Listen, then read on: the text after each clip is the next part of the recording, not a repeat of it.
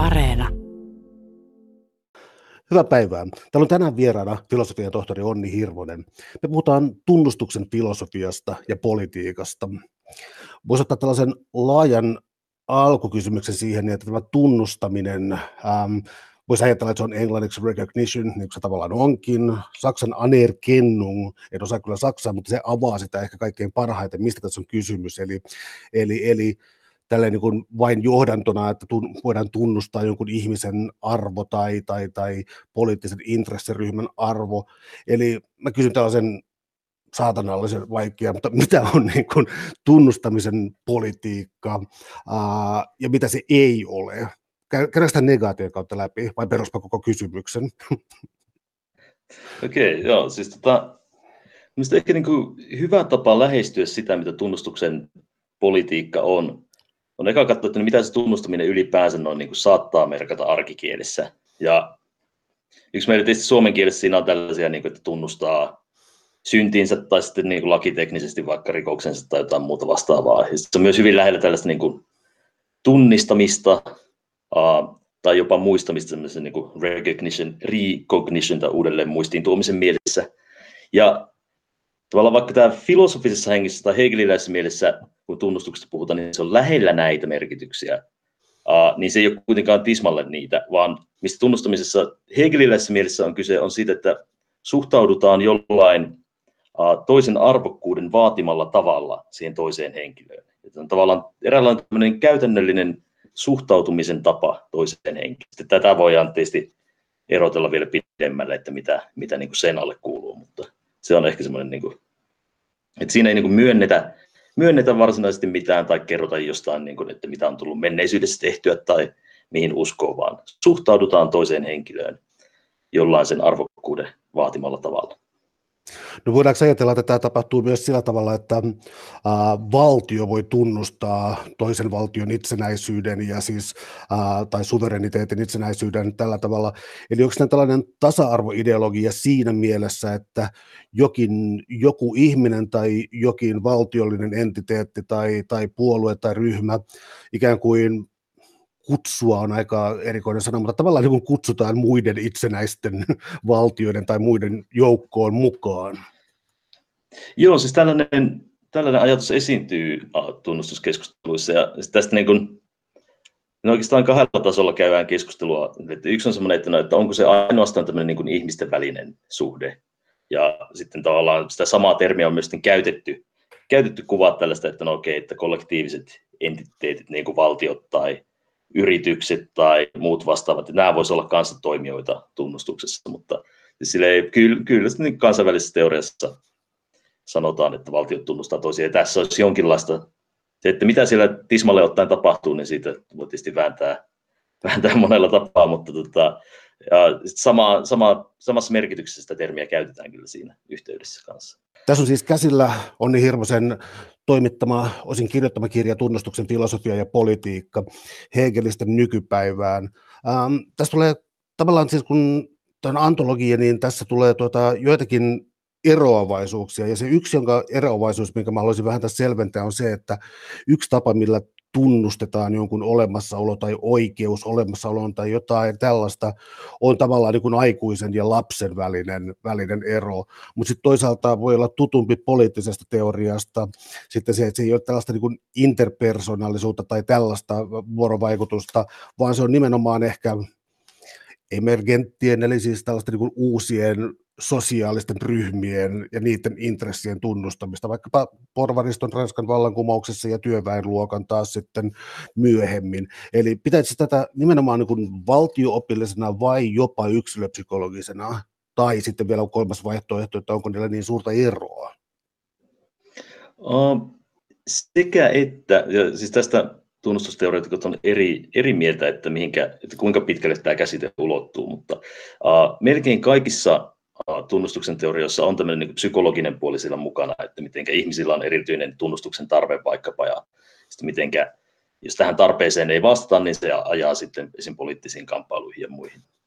Mutta sitten tavallaan tässä nykykeskustelussa, mikä tuosta 90-luvulta lähtien on alkanut, niin siellä sitten tämä tunnustus on yhdistetty tämmöiseen niin kuin, uh, identiteettipolitiikkaan siinä mielessä, että meillä on jotain tällaisia niin kuin kollektiivisia ryhmiä, kollektiivisia olemisen tapoja, vaikka alakulttuuri tai tämmöiset niin vähemmistökulttuuriryhmät ja muut vastaavat, jotka vaatii sitten tunnustusta sille kulttuurilleen tai tunnustusta sellaisena. Ja nämä on tavallaan tällaisen niin kuin poliittisen teorian kannalta niin kiinnostavia ryhmiä, että mihin julkisessa tilassa tai minkälaisille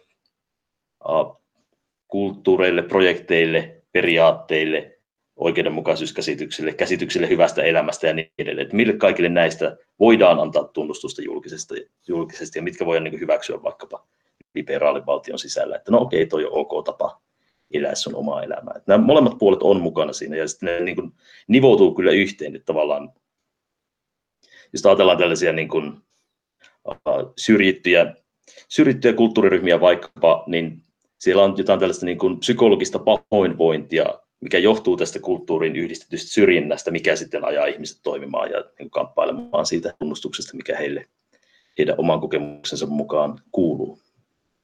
Onko siinä tällainen emansipatorinen kertomus mukana? Mä tarkoitan sillä sitä, että voidaan ajatella vaikka naisten äänioikeutta, äh, Yhdysvalloissa mustien kansalaisoikeusliikettä ja, ja, ja vaikkapa seksuaalivähemmistöjä ja, ja vihkimistä ja tällaista. Onko siinä tällainen Uh, no, emansipatorinen, siis niin, että kysymys on yhä demokratisoituvammasta yhteiskunnasta vai, vai, vai onko tämä liian kaunis kuva siitä?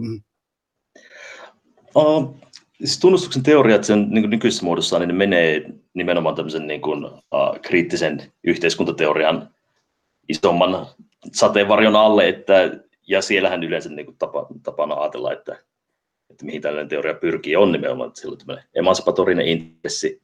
Ja kyllä niin kuin eksplisiittisesti monet, esimerkiksi Axel Honnet, yksi tunnetuimmista nykyisistä tunnustusteoreetikoista näkee, että nimenomaan tämä tunnustusten piirin laajeneminen, eli lisää demokratiaa, lisää arvostusta erilaisille tavoille ilmasta hyvää elämää ja niin edelleen. Et kun nämä piirit laajenee, niin tämä on nimenomaan kehitystä ja tavallaan emansipaatiota. Siellä ei tietysti ole näkemystä siitä, että väistämättä näin tapahtuu, mutta siis tavallaan se intressi, intressi on siellä taustalla, että olisi hyvä, jos näin tapahtuisi.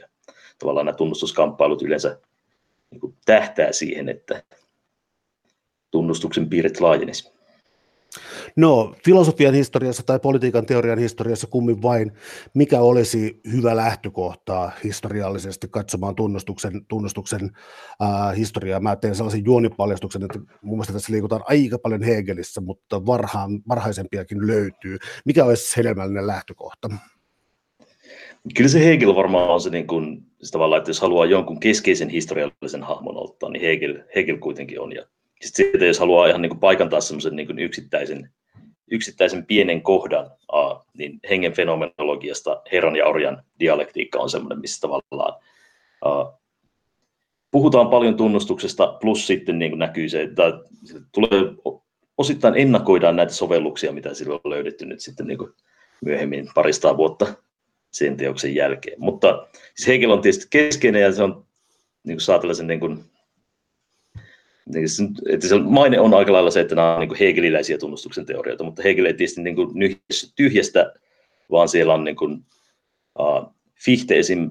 Uh, Hegelin aikalaisia filosofeja, joka kirjoitti pidemmälti ja eksplisiittisemmin tunnustuksesta kuin Hegel vaikkapa, ja sitten niin tietysti Rousseau tällä taustalla kanssa, ja kyllä voi, niin kuin, niin kuin voidaan löytää esimerkiksi sellaisia ajatuksia jo, että no hei, täällä on niin kuin kunnia ja mainetta haluava sielun osa, uh, jonka voi ajatella olevan niin kuin muotoilu siitä, että Platon ei tietysti käytä tunnustuksen termiä missään, missään mielessä, mutta tavallaan puhuu samoista ilmiöistä hän eri sanoin. No entä sitten, tota, jos miettii vähän tuota yksilöpsykologiaa ja tuota, tällaisia tarvehierarkioita, Erik Allard Suomessa, äh, melko hyvin tunnettu sosiologian jako, siis having, loving, being, eli omistaminen, siis tavallaan vaan siis se, että on ruokaa ja va, niin kuin tällaista asuntovarjelua ja ää, loving, eli siis on ikään kuin perheystävät ja niin kuin tämä, tämä, tämä tarve, tarpeen tyydytyksen taso kunnossa, ja sitten being, joka on jonkinlaista mm, ehkä itsensä toteuttamista tai tällaista. Onko tässä tämä ikään kuin itsenäiseksi tuleminen tai tällainen, onko tämä se elementti ihmisessä, joka sitten vaatii, tai siis kaipaa ja vaatii tunnustusta?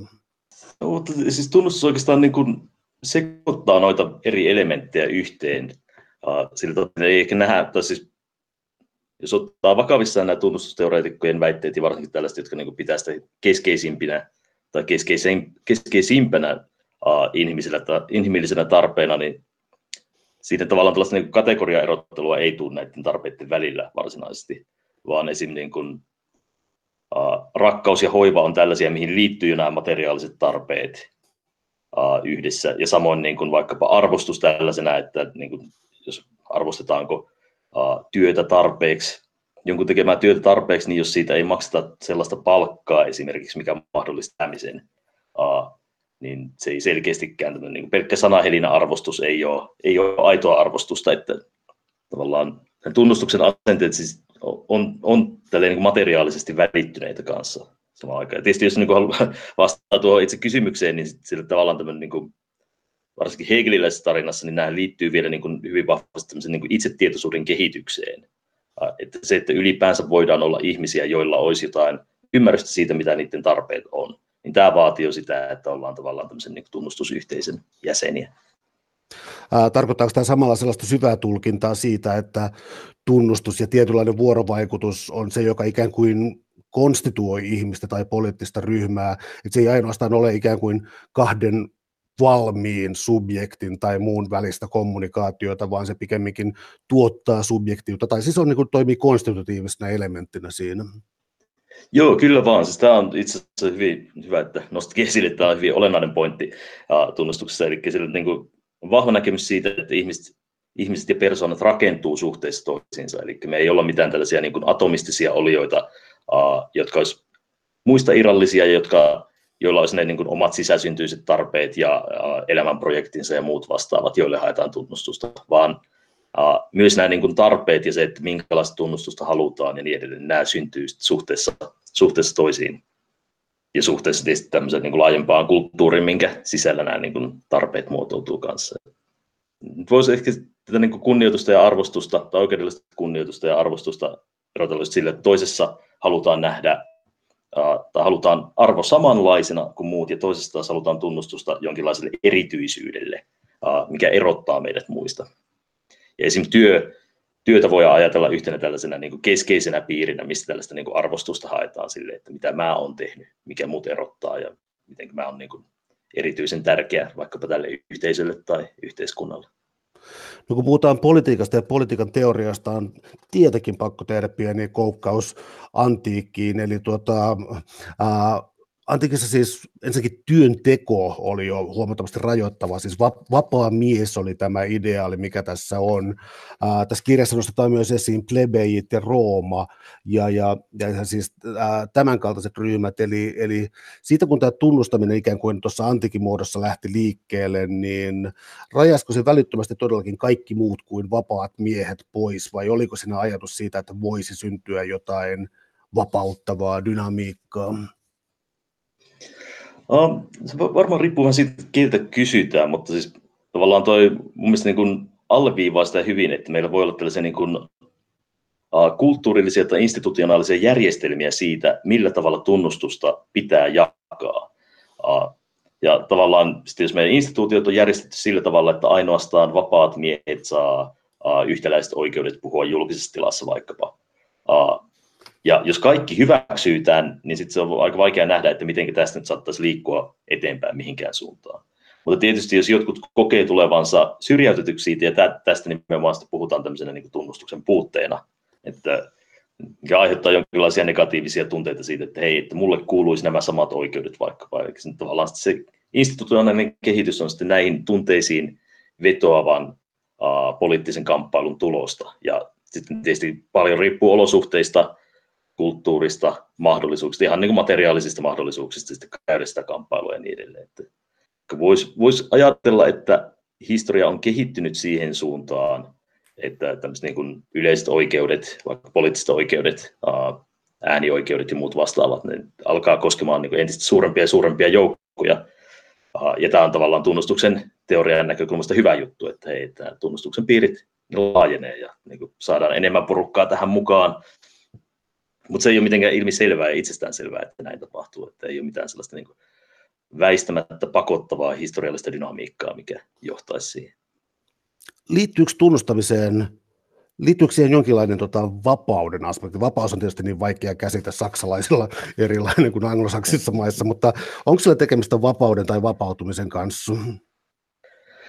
Uh, joo, siis, niin kuin Fichte ja Hegeliä ja muita tämmöisiä niin kuin tunnustuksen uh, eksplisiittisen filosofoinnin aloittajia, niin niitähän pidetään monesti myös tämmöisenä niin kuin vapauden filosofeina, että mikä se niin kuin viimeinen intressi siellä taustalla on, on se, että niin kuin ihmisten pitäisi vapautua entistä enemmän. Ja tietysti on, kuten sanoit, niin se on hankala, hankala teema, että no mitä tämä vapaus nyt oikeastaan tarkoittaa. Ja näillä monesti se yhdistyy tämmöisen niin kuin näkemykseen jonkinlaista sosiaalisesta vapaudesta, että tavallaan vapauden käsitteeseen pitää sisällyttää mukaan ne sosiaaliset olot ja instituutiot ja muut vastaavat, mitkä mahdollistaa meidän ymmärryksen itsestämme myös vapaina. Ja nimenomaan tämä vuorovaikutus, ja tähän lisätään ajatus siitä, että ihmiset konstituoituu tunnustuksen välillä, niin se on nimenomaan sitten, että pitää tulla tunnustetuksi vapaana toimijana muiden toimesta myös, että pystyy ymmärtämään itsensä vapaana. Eli siellä on, on tavallaan tällainen linkki siihen, että että voidaan olla vapaita, niin tämä vaatii myös niin kuin tunnustusta muilta meidän vapaudelle. Voisi ottaa vielä sellaisen täsmennyksen, että esimerkiksi englanniksi käännettynä yleensä, yleensä käytetään ää, termiä recognition, niin kuin politics of recognition on ymmärtääkseni aika vakiintunut termi, mutta tota, recognitionin voisi kääntää ihan yhtä hyvin tunnistamiseksi, ja, ja, ja siis tämä tunnistaminen ja tunnustaminen, niiden eroa mä tässä kyselisin, koska tunnistaminen um, No, mä sanoisin, että niin se on niin kognitiivinen kyky tai valtiollinen kyky, mutta tunnustaminen on pikemminkin teko tai jotain. On, on, pystyykö näitä erottelemaan tunnustusta ja tunnistusta tässä mielessä hyvin? Ah, joo, siis näitä varsinkin niin suomalaiset filosofit Heikki Ikähimo ja Arto Laitinen on tehnyt hyvää työtä tämän kanssa, että tavallaan erottaa, että tässä on tietysti sama ongelma, mikä filosofiassa monesti muutenkin, että otetaan joku termi hyvin erityisessä merkityksessä käsittelyyn ja sitten sillä onkin arkikielessä kaikkia muitakin merkityksiä, merkityksiä kuten just tällä recognition-sanalla tämä tunnistaminen. Mutta tavallaan tunnustuksen teorian piirissä erotellaan hyvin usein tunnistaminen tällaisena niin identifikaationa, jos tavallaan kognitiivisena kykynä, tällaisesta niin kuin myöntämisestä tai normatiivisten asioiden tunnistamisesta ja se vielä erotetaan sitten tunnustamisesta, mikä on nimenomaan tämmöinen niin kuin toisiin suhtautumisen tapa, mikä on myös akti samalla, eikä pelkästään tämmöinen niin kuin kognitiivinen asenne toisia kohtaan. Mä vielä palaan tähän mua niin askarruttavaan seikkaan, koska tosiaan olen siis niin tutustunut tähän käsitteeseen nimenomaan politiikan teorian puolelta, mutta siis ää, mä otan tämän nyt sitten hyvin arkipäiväistä tunnustamista varmaan on siis myös siis se, että tässä kerrostalossa olen korona-aikaan, teemme etätyötä täällä näin, mä katson, että kaiuttimet ei ole liian kovalla, ettei naapurit häiriinny.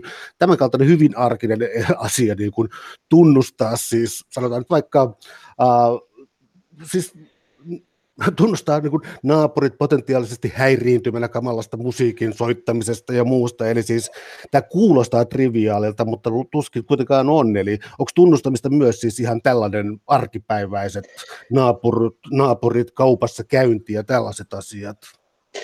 Uh, joo, siis kyllä, siis nimenomaan, että se ei ole mikään tällainen niin pelkkiin juhlapuheisiin, että se että saa eläköityessään uh, kellon lahjaksi ja tunnustuksen firmalta, niin se ei ole mikään niin kuin ainut tapa saada tunnustusta, vaan se on nimenomaan tämmöisen niin kuin arkipäiväiseen interaktioon toisten kanssa. Eli just tämä kelpo esimerkki on se, että jos käyt kaupassa, niin että suhtautuuko kassalla olevaan tyyppiin uh, ihmisenä vai sellaisena niin kuin osana sitä kassakonetta. Eli voiko sen kanssa käydä ihan niin kuin keskustelua vai voiko sille pelkästään antaa rahat ja mikä se asenne siihen on. Niin se, on se on tavallaan tunnustuksen teorian perspektiivistä olennaista.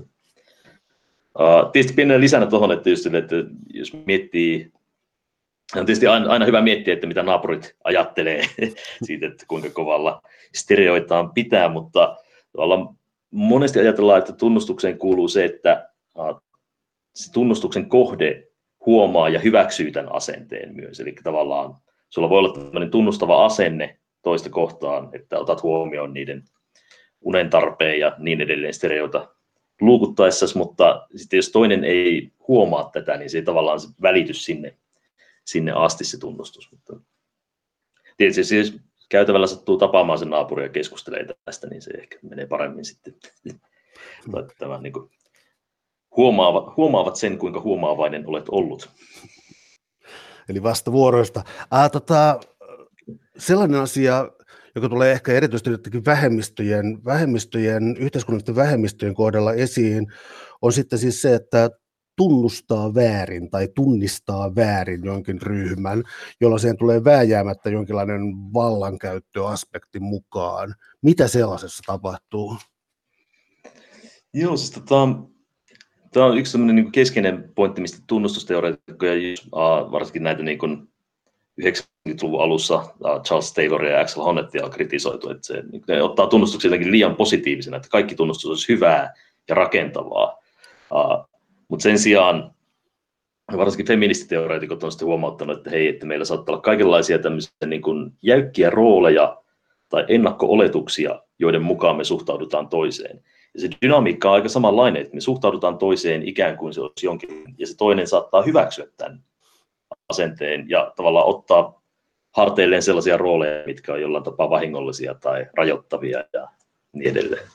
Ja tästä näissä sitten on niin kuin kyse, että tavallaan, että saattaa ollaan stereotyyppisellä tavalla suhtautua johonkin kokonaiseen kansanryhmään vaikkapa.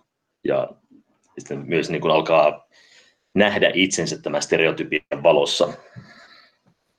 Jatketaan tuosta melko suoraan. Siis täällä on tänään vieraana filosofian tohtori Onni Hirvonen. Me puhutaan tunnustamisen filosofiasta ja tunnustamisen politiikasta vastikään ilmestyneen kirjan pohjalta. Niin varsinainen kysymys mulla oikeastaan on siis se, että, ää, että mikäli tämä tunnustava entiteetti on ollut nimenomaan valtio tai jonkinlainen julkinen, siis ei kenenkään maa ja kaikkien yhteinen yhtä aikaa. Mutta kun tullaan monikulttuurisuuteen, ja mainitsin tuossa Charles Taylorin ja, ja muita esimerkkejä löytyy, niin ää, jos monikulttuurisessa valtiossa oletetaan näin, ää, ei ole yhtä julkisen aluetta tai yhtä tekijää, joka, joka ikään kuin kykenee tunnustamaan, vaan näitä on useita, niin miten ihmeessä tunnustamisen politiikka voi toimia monikulttuurisuuden oloissa? Niin siis oikeastaan se on noussutkin vasta niin kuin kysymyksenä esiin tällaisessa niin kuin monikulttuurisuuden oloissa. Että kun huomataan, että meillä on erilaisia tapoja ajatella vaikkapa sitä, että mitä hyvä elämä sisältää, tai ihan miten tällaiset niin arkipäiväiset tehdään. Ja sitten saattaa paljastua, että no okei, että ainoastaan jotkut näistä on sellaisia, mitä vaikkapa tämän valtion sisällä hyväksytään toteutettaviksi. Siis tämä tietysti johtaa sitten tunnustuksen kamppailuihin, että, no, että erilaiset ryhmät haluaa tunnustusta sille omalle tavalleen elää ja järjestää elämänsä. Ja tähän ei tietysti ole mitään sellaista niin kuin suorta yksilitteistä vastausta sille, että, no, että pitääkö meidän hyväksyä ihan kaikki kulttuurilliset käytännöt sellaisenaan vaikkapa, vai onko meillä jotain tällaista niin kuin kriteeristöä laittaa sitten kulttuuria jonoon tai kulttuurisia käytänteitä jonoon ja niin edelleen. Ja tämä on tietysti Charles Taylorille iso, iso ongelma, että minkälaisia erityisoikeuksia voidaan vaikkapa antaa tietyille ryhmille, ja voidaanko niitä antaa ja miten sitä voidaan perustella. Eli tuota, jos me ajatellaan vaikka siis sellaisia asioita kuin monikulttuurisuus ja uskonnon vapaus ja sitten taas toisaalta islamia ja jotain siis äh, huivipakkoa, ikään kuin naisen kasvojen peittämistä, niin kun me niin kun ajatellaan siis sellaista, että tuossa on äh, suomalainen, jonka tausta on jostakin islamilaisesta maasta, ja, ja yhtäältä on täys uskonnonvapaus, toisaalta äh, on olemassa burkaa, sen kaltaisia asioita, joita pidetään ikään kuin ää, ei sopivana liberaalin yhteiskuntaan, niin kun tästä kiistellään, niin eikö me tavallaan kiistellä juuri silloin tunnustamisesta? Eli, eli mitkä, nämä voi mennä ristiin, siis olla ristiriitaisia keskenään, mutta eikö me silloin puhuta tunnustamisesta, vaikka mä tajunnut väärin? Joo, kyllä nimenomaan, ja nimenomaan siitä, että uh, tietysti monella tasolla tunnustusta, että, niin kuin, että pitääkö valtio tunnustaa ja antaa joku niin kuin erityinen vapaus tehdä jollain tapaa vaikkapa, että, no, että saavatko uh, vaikkapa tietyt uskonnolliset ryhmät pitää uskontoon liittyviä vaatteita, uh, vaikka ne saatettaisiin tämmöisessä niin kuin laajemmassa kulttuurissa tuntea, että tämä nyt on jotenkin niin kuin vaikkapa naisia alistavaa käytäntöä, että saako saako niin tehdä, saako ne niin vaatia, ja pitääkö valtion jollain tapaa sallia tämä. Ja se valtion salliminen on nimenomaan tietysti eksplisiittinen. Jos valtio sallii jotain, niin se on aika lailla niin eksplisiittinen valtion tasolta tuleva tunnustus. Ja, ja nimenomaan se keskustelu, mitä niistä sitten käydään, että, niin kuin, että kunnioitetaanko ryhmien itsemääräämisoikeutta vaikkapa siinä, että saa päättää vaikkapa oman ryhmän jäsentensä pukeutumisesta, niin tämä on tavallaan kysymys tunnustuksesta kanssa, että, että kunnioitetaanko sen ryhmän omaa tahtoa vai ei. Voisin vähän palata tuohon Charles Tayloriin, tuota, koska um, siinä on mielenkiintoinen tavallaan konservatiivinen ajatus siis siitä, että Taylor kanadalaisena äh, on hyvin niin sensitiivinen siitä, mitä on vähemmistöt ja, ja, ja niiden oikeudet, mutta tota, se, miten suomalaiset populistit puhuvat jotakin suvakeista ja jostain muista, niin siinä on läsnä sellainen ajatus, että, ää, että liberaaleille tai mitä nyt termejä, jotain siis liberaalit ja vihervassarit on kyllä aivan eri porukka, mutta sen sanotaan nyt, kun käytän liberalismia hyvin laajassa mielessä tässä näin, niin että ikään kuin kaikki käy, ja, ja, ja, ja kulttuuria ei voi verrata keskenään, ää, kulttuurin, yhden kulttuurin ulkopuolelta, anteeksi, yhden kulttuurin sisäpuolelta ei voi arvioida toisia, joka heijastuu joskus tällaisessa poliittisessa korrektiudessa ja muissa. Taylor on eräänlainen konservatiivi siitä yksinkertaisesta syystä, että Taylorin mukaan erilaiset kulttuurit, niitä voidaan siis mitata, niitä voidaan kunnioittaa enemmän tai vähemmän sen perusteella, mitä ne on saanut aikaan, vaikka siis kulttuurisesti. Eli siis ää, se ei suinkaan ole kaikki käy filosofia, vaan se on aito konservatiivinen filosofia, mutta aika mielenkiintoisessa paketissa. Onko Taylor tässä mm, yksin tai huomattavimpana vai mistä tässä on kysymys? Joo, siis Taylorilla on aika mielenkiintoinen, siis tavallaan koittaa sovittaa yhteen tavallaan kahdenlaisia uh, haluja. Että, että yhtäältä sen, että kaikki kulttuurit ainakin potentiaalisesti olisi uh, tunnustamisen arvoisia, mutta toisaalta sitten myös tämmöisen niin kuin liberaalin uh, uh, vapaan valtion, siis sille, että yksilövapaus on kuitenkin siinä niin hyvin tärkeässä osassa hankala sanoa, että millä tapaa, siis teillä kyllä niin kuin, kuulostaa melko konservatiiviselta, mutta siellä on myös tämä niin kuin, ajatus siitä, että suoralta kädeltä, tavallaan se ei ole myöskään sellainen, että niin toista kulttuuria pitäisi suoraan tunnustaa, tai että ihan kaikki käy, mutta suoralta kädeltä ei voi myöskään hylätä sitä. Taylorhan niin tavallaan kannustaa tällaisen niin kuin, kulttuurien väliseen keskusteluun ja tavallaan siihen, että pitäisi olla avoin, avoin sille, että toistenkin horisontista löytyy jotain järkevää ja merkittävää. Ja varsinkin jos kyseessä on ollut kulttuureja, mitkä on ollut tuhansia vuosia pystyssä ja tarjonnut tämmöisen niin kuin vahvan merkityshorisontin ihmiselämälle niin pitkäksi aikaa, niin ei se voi olla niin kuin läpeensämättä, että jotain hyvää siellä on pakko olla. Ja tavallaan ehkä tämä on se kiinnostavaa, että sitten tavallaan toista kulttuuria ei tarvitse sellaisenaan hyväksyä, mutta siellä voi olla jotain arvokasta.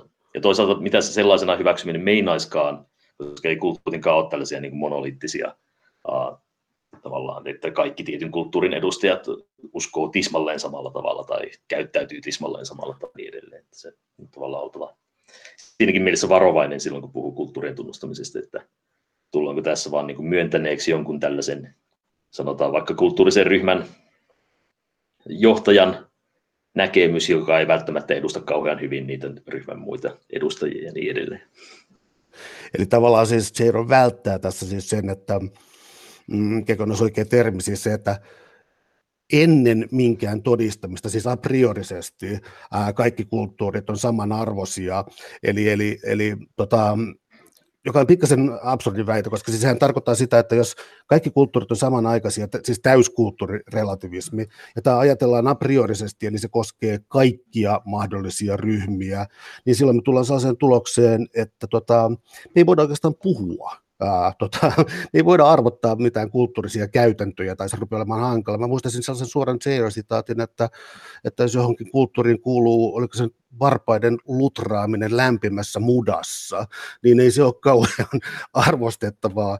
Eli siis mä esitän nyt tällaisen väitteen, anteeksi, että mä menen tällaiseen linjaan, mutta tota, ää, mun mielestä tietty ongelma, että me ei voida äh, siis puhuminen on tällä hetkellä hankalaa. Ihmiset on hyvin sensitiivisiä puheille, kaikenlaisille väitteille, tällaisesta. Me en todellakaan tarkoita sitä, että pitäisi olla jotain voimakkaita hierarkioita tai olla kauhean konservatiivisia, mutta äh, mm, tällainen niin a priorinen hälläväliä asenne tarkoittaa samalla sitä, että me ei oikein voida puhua ihmisryhmistä eikä kulttuureista.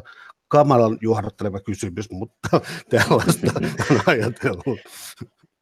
Joo, siis jos, jos se olisi niin, että se olisi tämmöinen niin a priori hälläväliä, niin sitten se varmaan pitäisi paikkansa. Mutta Taylor tietysti sitoutuu ja monet muutkin tunnustusteoreetit tällaiseen, että meillä on, niin kuin, että me tietysti ollaan niin kuin historiallisia oman kulttuurimme tuotteita ja meillä on tällaisia niin kuin, vahvoja merkitysotteja, mihinkä niin kuin, haluttiin tai ei niitä sitoutumaan. Eli meillä niin kuin jonkinlainen näkökulma, että niin kuin, ihan kaikki ei voi tavallaan, että se inhimilliseen elämään kuuluu, että se on jotenkin niin kuin normatiivisesti järjestäytynyttä ja ihan kaikki ei voi käydä. Uh, niin että se ei ole siis hälläväliä asenne, vaan se on enemmänkin kutsu siihen, että mitään ei pitäisi suoralta kädeltä hylätä, vaan pitäisi olla avoin sille keskustelulle. Enemmänkin ehkä näin päin se ajatus siinä menee, että tavallaan pitäisi olla valmis ottamaan toinen vakavasti keskustelukumppanina ja kuuntelemaan, että onko sillä nyt oikeasti jotain sellaista merkityksellistä sanottavaa vai ei. Ja tietysti sitten siinä saattaa tulla siihen lopputulokseen, että no ei, eipä sillä ollut, että ei tämä nyt ole niin kauhean arvokasta ja niin edelleen, mutta tavallaan tässä tavallaan tunnustaa se toisen, toisen asema niin kuin yhtäläisen niin relevanttina keskustelukumppanina ja vasta sen keskustelun jälkeen sitten huomata, että no okei, että ei, eipä sillä ollutkaan välttämättä sellaista sanottavaa, mikä olisi minulle niin tärkeää.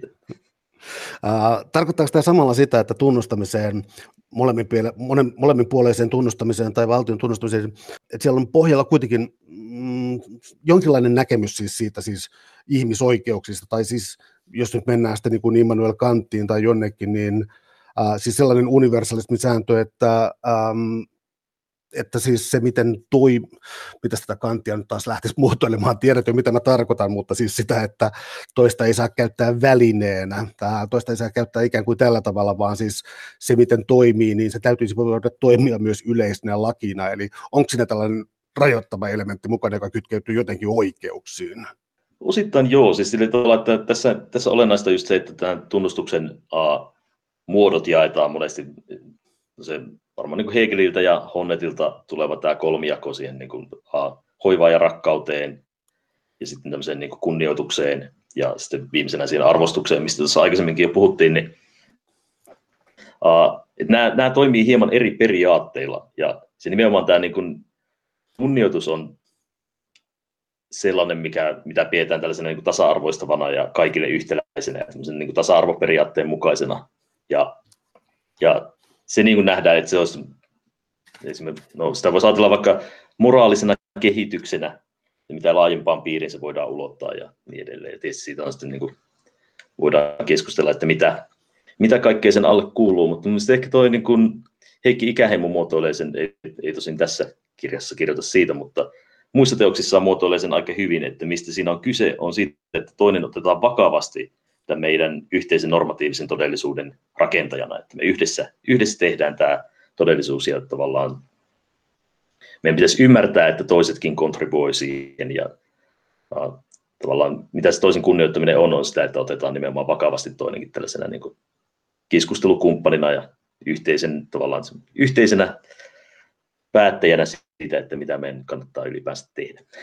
No, mutta siis tästä melko vapana assosiaationa siihen hyvin ajankohtaisen teemaan, joka lähti Yhdysvalloista, mutta on nyt aika globaalisti maailmalla, niin hyvin äh, korostunut tietoisuus rasismista ja sitten tämä Black Lives Matter-liike, joka on ikään kuin, ainakin mun silmiini siis nimenomaan tunnustuksesta käytävää, että tässä on jäänyt jotain kesken, kansalaisoikeusliike ei päässyt niihin tavoitteisiin ja nyt avataan siis tällaisia historiallisia vääristymiä, kaadetaan patsaita ää, se, tuota, orja, orjakauppiailta, ää, siis historiallisilta orjakauppiailta ja muilta, tehdään tällaista historian korjausta ja muuta. Onko tämä tunnustamisen politiikkaa? On, se on nime, nimenomaan tunnustamisen politiikkaa, ja sen tavallaan voi ajatella, uh, no tietysti en ole mikään niin Black Lives Matter uh, liikkeen tuntija, niin tässä mennään aika heikoilla jäillä, mutta niin yleisellä tasolla voisi ajatella, että siinä on kyse siitä, että vaikka tämmöiset niin kuin abstraktit oikeudet on kenties kansalaisoikeusliikkeen myötä saatu, niin jotain tällaisissa niin kuin arkisissa, ihan henkilöiden välisissä ja sitten institutionaalisissa käytänteissä on jäänyt muuttumatta sillä tavalla, että nämä niin kuin alistavat asenteet, sortavat asenteet ja muut vastaavat, että ne, ne on kuitenkin niitä, mitkä realisoituu ihan siinä niin kuin arkielämässä tarpeeksi, kun jotain sorretaan, niin varmaan niin jossain vaiheessa sitten kyllä älähtää sieltä. Ja tämä on tavallaan nimenomaan hyvin, hyvä niin esimerkkitapaus siitä, että vaikka tällaisella niin nimellisellä abstraktilla tasolla täystunnustus on saatu, niin käytännössä se on jäänyt saamatta. Ja se sitten johtaa no, kamppailuihin siitä, että instituutiot muuttuisi jollain tapaa. Täällä on tänään siis vieraana filosofian tohtori ja yliopiston lehtori Onni Hirvonen. Me puhutaan tunnustuksen filosofiasta ja politiikasta Hegelistä nykypäivään juuri ilmestyneen kirjan pohjalta. no tuossa, sä viittasit tuossa kansalaisoikeuksiin ja siis tällaisiin, että näitä tavallaan siis niin kuin näitä vapautumiskertomuksia ja emansipaatioita ei saatu loppuun. Eli mä siirrän kysymyksen siis siihen, että tunnustamisen politiikka saattoi olla vähän se on joutunut muuttumaan. Kohdatessa on monikulturismia, feminismia ja tällaista. Eli ää, mikä, mitä on tämä uudempi ää, tunnustuksen politiikan, tunnustuksen filosofian ja politiikan tutkimus? Tavallaan uusi tutkimus ehkä näkee sen sellaisena, että no se on niin kuin monenlaisiakin tietysti kehityssuuntia, mutta toisaalta niin kuin, yksi on tämä, että koitetaan perustaa väitteet entistä paremmin kenties vaikkapa filosofiseen antropologiaan tai kehityspsykologiaan ja muuhun vastaavaan. Eli niin nähdään se, että mistä se, mistä se normatiivinen isku oikein tulee, että minkä takia se tunnustus on niin tärkeää, miksi tähän pitäisi pystyä vetoamaan ja niin edelleen. Myöskään niin kaikki kamppailut tunnustuksesta ei ole yhtä oikeutettu, ja tämä on yksi kehityssuunta, mihin sitä teoriaa on viety. Eli tunnustus on siinä tavalla niin kuin ambivalentti käsite, eli ihmisillä on kaikenlaisia psykologisia tarpeita, mutta se, että miten ne perustellaan ja kuinka oikeutettuja ne on, Uh, niin tästä voidaan tavallaan käydä sitten niin kuin hyvinkin mielekästä keskustelua. Yhtenä esimerkkinä just tämä, että jos on niin kuin, uh, Black Lives Matter-liike, niin sitten jotkut näkee, että no esim. tämä niin kuin kamppailun tapa tai se, että minkälaista tunnustusta sillä haetaan, niin ei välttämättä ole sitten niin kuin oikeutettua, koska ne abstraktit oikeudet on jo saavutettu vaikka.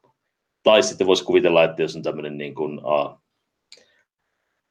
kansallismielinen valkoisten miesten liike vaikkapa, niin tuota, millä tavalla heidän kulttuurilliset vaatimukset, että onko nämä nyt jollain tapaa sitten niin oikeutettuja, mitä he tekevät, että pitäisikö niitä tunnustaa yhtä, yhtä lailla ja kunnioittaa heidän pyrkimystään vaikkapa jonkinlaiseen, tiedä mihinkä ne nykyään pyrkii, mutta aikoinaan vaikkapa rotupuhtauteen ja muihin vastaaviin. Se taas kuulostaisi oudolta, jos nykytunnustusteoreetikot joutuisivat sanomaan, että no ilman muuta tämä täytyy kunnioittaa.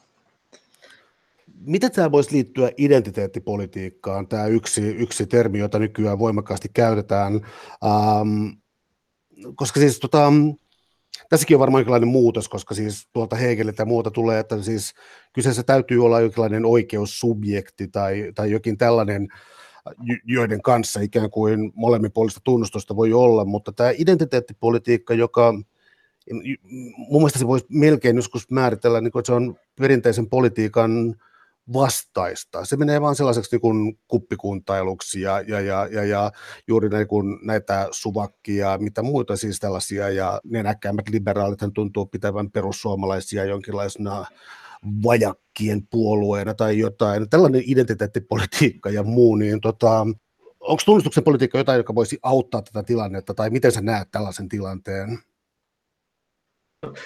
Joo, hyvä, hyvä kysymys. Siis niin tunnustuksen politiikkaa on sitä on myös kritisoitu siitä, että se on naivia identiteettipolitiikkaa. Nancy Fraser esimerkiksi on, on katsonut Tayloria ja Honnettia sillä silmällä, että no tämä, että, että, että tässä puhutaan vain tällaista niin kuin sosiaalisista statuksista ja uh, muista vastaavista, että mikä niin kuin unohtuu on sitten jos vaikkapa uudelleenjaon politiikka. Ja tämä on sitä niin kuin todellista, uh, niin kuin, no, ei Fraser sano, että todellista, vaan Fraser näkee, että niitä on niin kuin kaksi puolta, mitä politiikassa pitää olla. Toinen on identiteettipolitiikka ja toinen niin kuin materiaalisen uudelleenjaon politiikka.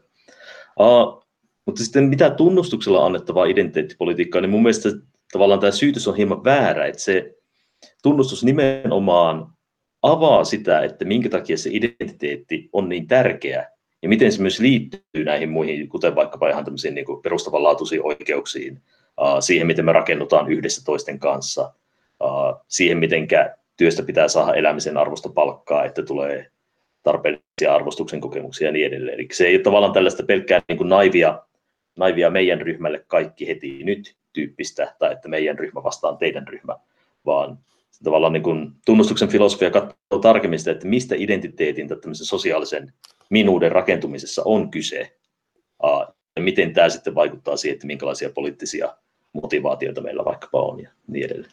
Äh, onko tässä tunnustamisen politiikalla tiettyä rajaa siis siinä mielessä, että tuota, moni, joka on kiinnittänyt huomiota siihen, että eläimillä todellakin on kyky kärsiä ja, ja, ja uusimmat eläintutkimukset korostaa, tai siis korostaa, vaan siis löytäneet sen tosiasian, että eläinten kognitiiviset kyvyt on ää, suurempia kuin on luultu, tai niin kuin haluttukin niin kuin ikään kuin kääntää katse pois tästä kärsimyksestä. Onko tunnustamisen politiikka välttämättä ihmisantropologinen, vai voidaan ruveta ajattelemaan, että esimerkiksi kidutettu eläin rikkoo, rikkoo lakia, siis siinä mielessä, että meidän täytyisi ikään kuin siis tunnustaa tarpeettoman väkivallan, kidutuksen ja tuollaisen aseman uudestaan. Tavallaan niin kuin miettiä uudelleen meidän suhdetta muihin eläimiin. No tästä noin tuota, keskisteoreetikot on vähän eri mieltä. Että klassisesti uh, tunnustuksen sen hegeliläisessä muodossaan, niin se on nimenomaan uh, kahden itsetietoisuuden välistä. Eli itsetietoisuus viittaa ihmiseen tässä tietysti, että, kahden, että täytyy olla jonkinlaisia kykyjä, mitä Hegel ja monien muidenkin mukaan on vain ihmisillä, eli tavallaan tämmöisiä niin persona, persoonaan liittyviä, että itsetietoisuus, kielelliset kyvyt, uh, kenties jotain tämmöistä niin kuin kykyä tietynlaisiin tunteisiin, uh, intentionaalisuus, uh, kommunikaatiokykyjä ja muita vastaavia. Että tavallaan uh, tunnustus omalta osaltaan konstituoi näitä kykyjä, mutta pitää olla ainakin potentiaalia siihen, että ne pystyy kehittymään. Ja tässä kuvassa tietysti eläimet jäisi niin kuin tällaisen tunnustuksen ulkopuolelle aivan täysin. Uh, mutta sitten toisaalta voidaan niin sanoa tuossa, niin, tuosta, että no itse asiassa onhan niin kuin monilla apinoilla vaikkapa, niin kognitiiviset kyvyt hyvin lähellä näitä, ja ne on kuitenkin intentionaalisia olentoja ja kykenee jonkinlaiseen kommunikaatioon ja niin edelleen, että no, ehkä niille niin jonkinlainen status voitaisiin tunnustaa. Mutta tietysti yksi olennainen siinä esimerkiksi, että jos on tämmöinen niin kuin, niin sanoisiko, että olisiko niin kuin oikeus, oikeussubjekti vai pelkkä tämmöinen niin kuin oikeuksien kohde. Eli tavallaan kunnioituksessa tällaisen niin kuin keskeisenä ajatuksena on se, että tunnustetaan toinen sellaisena, joka on kykenevä keskustelemaan siitä, mitä oikeuksien pitäisi olla. Ja sitten tietysti voisi ajatella, että vaikkapa maitokarjalla ei tällaista kykyä välttämättä ole, että ne ei ehkä kykene keskustelemaan siitä, että mitkä niiden oikeudet pitäisi olla. Mutta toisaalta ne on kykeneviä näyttämään vaikkapa kipua, kokemaan kipua, minkä voi ottaa tällaisena niin vaikka luonnollisena vastauksena siihen, että näin asioiden ei pitäisi olla näin, että kyllä sen pystyy ilmaiseen. Ja mikään ei tietysti estä sitä, että niillä on myös oikeuksia, mitkä nämä niin kuin, oikeukset keskustelemaan pystyvät olennot pystyy asettaa. Itse, itse on ehkä vähän tätä niin kuin perinteisemmän linjan kannattaja, että niin kuin, tavallaan kunnioituksessa täydestä mielessä kannattaa puhua vain siinä yhteydessä, kun niin kuin, oikeasti on uh, kyse olennoista, jotka pystyy tekemään tällaista, niin kuin, luomaan normatiivista todellisuutta. Ja mutta se ei ollenkaan estä sitä, etteikö niitä oikeuksia voisi ulottaa sitten koskemaan myös niin kuin ihan vaikka luonnon objekteja tai eläimiä ja niin edelleen. Mutta voiko olla niin, että esimerkiksi jonkinlainen siis äm, turkistarhaus, jotkut tällaiset, niin voisi katsoa, että näiden ammattien tunnustusta, äh, niitä, ammat, niitä ammattien arvoa ei tunnusteta enää samalla tavalla, ja se on yksi niistä syistä, minkä takia tämä keskustelu on niin Saamarin mm, kärjekästä, koska jos, jos meillä on kuitenkin niin laaja maatalouspohjainen ammattiryhmä ja, ja, ja, ja yhä kasvava joukko ihmisiä, jotka ei anna niiden työlle arvoa, niin silloin kyllä aletaan olla tappelussa.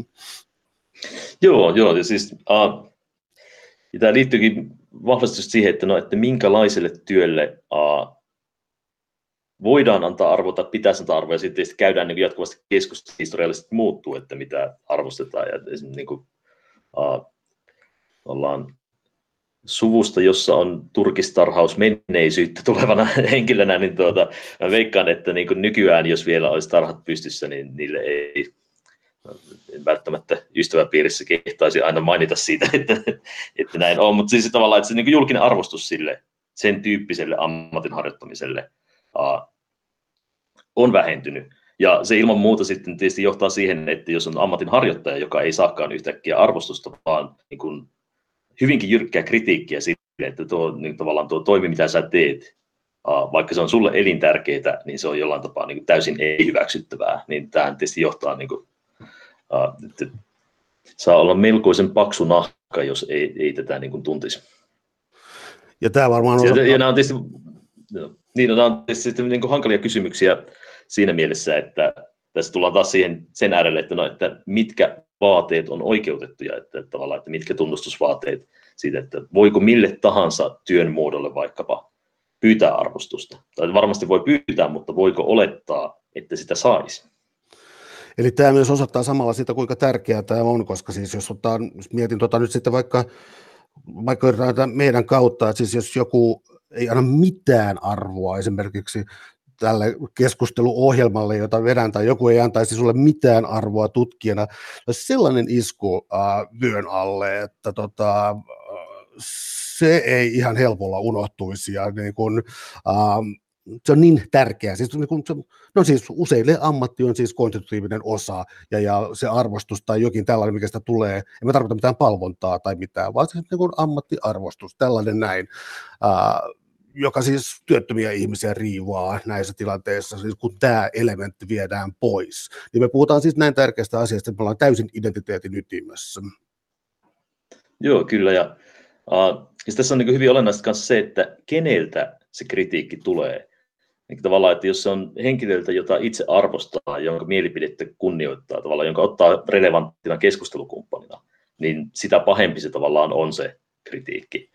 Uh, Eli tavallaan jos et, et valmiiksi tunnusta toisen merkitystä minkäänlaisena keskustelukumppanina, niin silloin sen kritiikki ei välttämättä niin kuin, tunnu juuri missään. Mutta, mutta jos, jos pitää toista arvossa ja tuleekin lyttäys sille, että minkälaisen suunnan elämälleen tai minkälaista, minkälaista ammattia harjoittaa tai mitä työtä on tehnyt, niin sitä odotellessa, että minkälaisia arvioita muut filosofit kirjasta vaikkapa antaa. Ja, ja tavallaan sieltä, jos tulisi jonkinlainen lyttäys, niin se varmasti tuntuisi hyvinkin pahalta.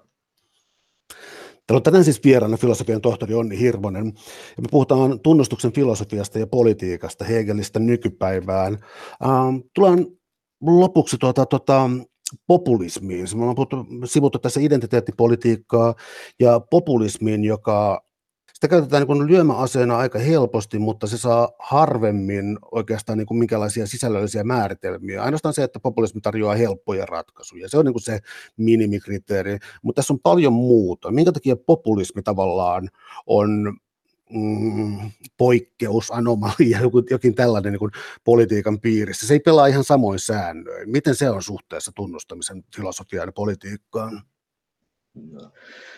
No populismi on mun mielestä just niin todella kiinnostava esimerkki keissitunnustuksen uh, politiikan tekemisen tavasta, että tavallaan voidaan nähdä, että millä tahansa on sitten oikeistopopulistista tai vasemmistopopulistista liikehdintää, niin näiden poliittisten liikkeiden takana on se, että jollakin tavalla tunnustuksen tarpeisiin ei välttämättä ole vastattu. Eli niin voi, voi kuvitella, että niin kuin jonkinlaiset niin oikeistopopulistiset liikkeet saattaa nousta nimenomaan siitä, että niin kuin tietynlaista valkoisen miehen elämäntapaa ei enää kunnioitetakaan tai arvosteta samalla tavalla kuin ennen on arvostettu. Ja sitten saattaa tulla kokemus siitä, että se tapa, millä, millä tavalla vietän tai johdan elämääni eteenpäin, niin tämä ei olekaan enää hyväksyttyä, ja tähän täytyy sitten poliittisesti saada muutos. Eli siellä taustalla on tunnustuksen tarve. Uh, mutta sitten jos määritellään populismia sille, kuten se yleensä uh, akateemisessa piirissä määritellään, eli se on jonkinlaista tällaista niin kuin, uh, ryhmäidentiteetin luomista, joka perustuu vahvaan toisen ulossulkemiseen ja tavallaan tämmöisen niin kuin negatiivisen kuvan antamiseen siitä vihollisesta, eli jonkinlainen me vastaan muut määritelmä, ja yleensä se muut määritellään jotenkin erityisellä niin moraalisella tavalla huonoksi. Ja meille ei välttämättä anneta kauheasti edes positiivisia määritelmiä, mutta se on ainakin jotain muuta kuin se huono. Uh, niin tämä on tunnustuksen näkökulmasta hyvin kiinnostava dynamiikka, koska siinä tavallaan tunnustus toisen kunnioitus ja arvostus, ne on nimenomaan tällaisia niin kuin avoimia suhteita toisten suuntaan, ja niin kuin, että otetaan, otetaan vakavissaan toinen ja annetaan toiselle puheenvuoro määritellä itse itsensä kanssa. Ja populismissa tämä kaikki otetaan pois. Eli tavallaan ei anneta vastapuolelle puheenvuoroa tai uh, valtaa määritellä itsensä, ja ei oikeastaan niin kuin, sitten se status vielä, mikä annetaan vastapuolelle, on hyvin negatiivinen. Eli sen tavallaan niin kuin katkaistaan tunnustussuhteet oman ryhmän ulkopuolelle. Onko tästä jonkinlaista tota, ulospääsyä, demokraattista ulospääsyä siis siinä mielessä, että tota, kuten sanoit siis tuossa noin, niin siis lähtökohta on kuitenkin jo siis mitä Suomessa SMPllä siis unohdettu kansa, pieni, niin sanottu pieni ihminen ja unohdettu kansa, eli populismissa tämä tämä, tota, tämä ryhmä ihan tunnustuksen politiikan logiikan mukaisesti ää, tulee tunnustetuksi, siis löytää yhteisen äänen ää, jollakin lailla, mutta sitten tämä ikään kuin yhteiskunnallinen mykkyys tässä näin. Minkä takia populismilla on niin vähän tarjottavaa ja minkä takia sekin vähän, mitä on, niin minkä takia siis ää, liberaalit tai konservatiivit, siis jossain muussa mielessä kuin populistimielessä, ei tota, suostu tavallaan keskustelemaan populistien kanssa? Varmaan osittain sen takia, että monet populistiset liikkeet menee just hyvin perustavanlaatuisella tavalla tämmöistä niin kuin liberaalia yhteiskuntaa vastaan, eli sitä vastaan, että kaikilla olisi jonkinlainen relevantti status siinä yhteisössä ja kaikilla tavallaan niin kuin, kaikilla on mahdollisuus koittaa tehdä vaikka omasta niin kuin, siitä, mikä on hyvä elämä, niin semmoinen hyväksytty käsitys ja niin edelleen. Ja populismi tavallaan lähtökohtaisesti sulkee jo joitakin ryhmiä pois siitä niin kuin relevanttien ihmisten piiristä. Ja tietysti niin kuin, tähän on niin kuin täysin, ei, ei kukaan, joka tulisi pois suljetuksi tuolla tavalla, niin voi hyväksyä tätä. Ja sitten tietysti nämä niin kuin, niin kuin enempi keskit poliittiset liikkeet, niin kuin liberaalit, konservatiivit, niin ne kuitenkin perustuu tälle tasa-arvon periaatteelle ja sille, että kaikki otetaan vakavasti. Että se on niin, populismi menee hyvin fundamentaalilla tavalla tätä vastaan. Eli mä en, mä en tiedä, ketä mä siteeraan tällä hetkellä, mutta tota, eli populistille voisi tavallaan, niin kuin, että jos niin vanhempi poliittinen koneisto ikään kuin toimii tiettyjen intressien ja argumenttien varassa, niin ketä mä nyt sitten siteeraankaan, niin ikään kuin sanoo populistille, että esitä joku argumentti, niin mä yritän vastata siihen. Eli tämä argumentti puuttuu, onko se suunnilleen näin? No joo, siis tavallaan ainakin semmoinen argumentti, millä aidosti uh, koitetaan tavallaan tämmöisen niin rationaalisen julkisen keskustelun piirissä vakuuttaa muut siitä, että ja, miten asiat pitäisi mennä. Ja ottaa tavallaan se kanssakumppani niin vakavana keskusteluosapuolena. Sille, että silläkin saattaisi olla jotain sanottavaa, eikä vaan tällaisena tavallaan negatiivisena stereotypiana. Suuret kiitokset keskustelusta, Onni Hirvonen. Oli ilo. Oh, ilo oli minun puolella myös.